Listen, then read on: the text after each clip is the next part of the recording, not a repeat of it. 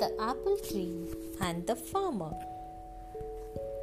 Once upon a time, there lived a farmer in a village near a forest.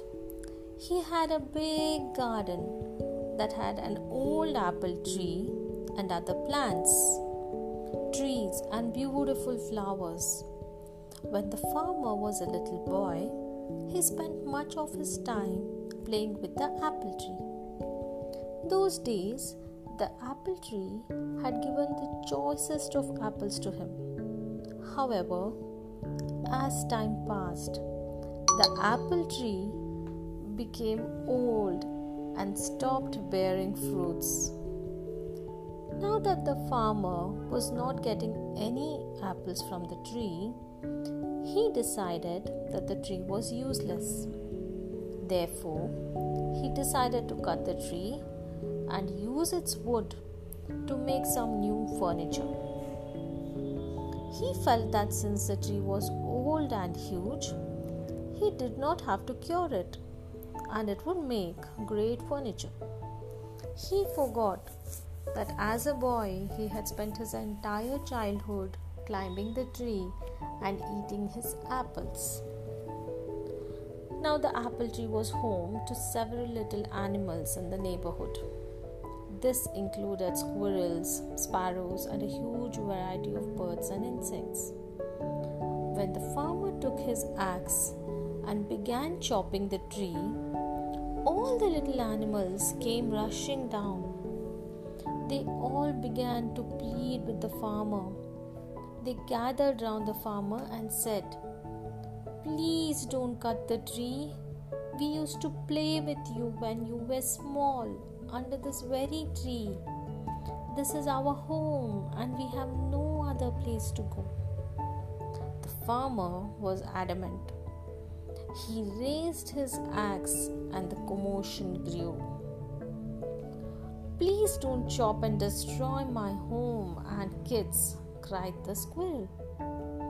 Please don't chop and destroy my nest, cried the little birds. Please don't cut the apple tree, cried the grasshopper. The farmer, however, forgot his childhood and his animal friends. He began to chop the tree harder. All the little animals became desperate and they wanted to protect the apple tree at any cost. The little animals said, we will sing for you when you're toiling away in the fields. We will look after your little boy. He will not cry. But instead, we will entertain him and be happy. You will like our songs and you will not feel tired. However, their cries for help fell deaf on farmers' ears. Despite all their requests, the farmer continued to chop the tree down. All of a sudden, he noticed something shiny. On inspecting it, he realized that it was a beehive full of honey. He took a little and put it in his mouth. The taste of the honey woke up the little boy in him. Suddenly, the memories of his childhood came rushing back. The honey tasted so good that he wanted more. It brought a sense of happiness to him. He smiled and exclaimed, This tastes amazing. Realizing the change in the farmer's attitude, the little animals spoke in unison. The bee said, I will always provide you with sweet honey. The squirrel said, I will share any amount of nuts that you want. The birds cried, We will sing as many songs as you want. Finally, the farmer realized his mistake and put down his axe. He understood that the tree was a home to many lovely animals that provided him with so many things. He wanted his little boy to have the childhood that he had. The farmer realized that the apple tree was not that fruitless after all. The little boy in him saved the apple tree. He threw away the axe and said to the little creatures, I promise that I would never cut this tree. I have realized my mistake, and you all can go now and live in peace. The little creatures thanked the bee profusely. If the farmer had not found the beehive, they would all have been homeless by now. They continued living happily in the old apple tree. Moral of the story Each and every living thing in nature is of some use. We should not destroy any living thing and we must all share it.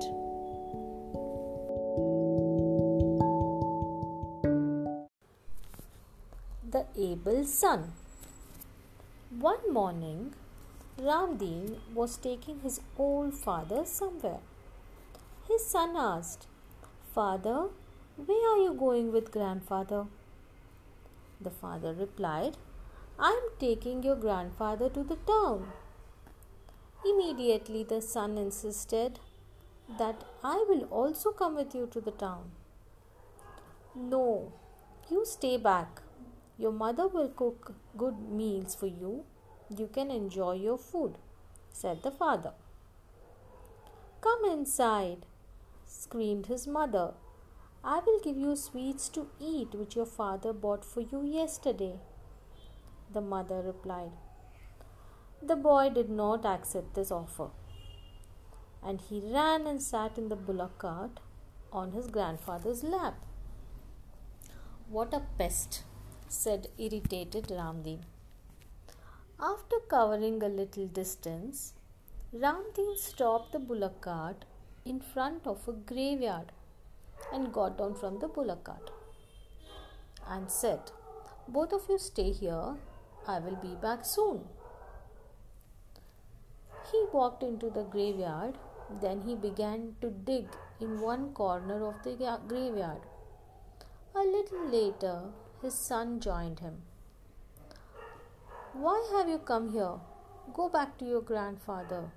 Ramdeen screamed. What are you doing, father? Asked the innocent child. Can't you see I'm digging the ground? said the father. Why, father? Is something wrong? Why are you digging? asked the son. Ramdeen thought that he will have to tell him the truth. Then he said, Son, I am digging a grave for your grandfather. For grandfather?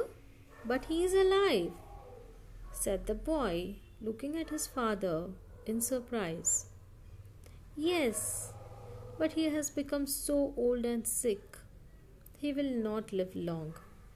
That is why your mother and I feel that there is no harm in burying him, explained Ramdeen. The little boy approached his father and said, Will you give me the spade for a little while, father? Ramdeen gave him the spade. The boy walked a little further and began to dig the ground. What are you doing, son? asked Ramdeen. I am digging the ground, father. Can't you see? I will also not make you wait for long, said the boy. What do you mean? Asked confused Ramdeen. When you become old, I will dig your grave. You will have to wait outside like how grandfather is waiting now. That is why I am making preparations beforehand. You won't even have to wait as long as grandfather is waiting. I will bring you and push you straight into the grave, said the little boy. What? You will bury me alive? Asked Ramdeen, being terrified. Father, you are going to do the same thing with my grandfather. I will follow the family tradition, said the boy innocently. Oh God, what a horrible act I was going to carry out. My son, you have enlightened me and opened my eyes. You have saved me from making this sin. Let us go back home, said Ramdeen. Getting back home, Ramdeen looked after his father very well for the rest of his life. The gist of the story Children have simple and honest minds. They react naturally to reflect the follies of the grown ups. That is why it's said that the child is the father of the man. It's a nice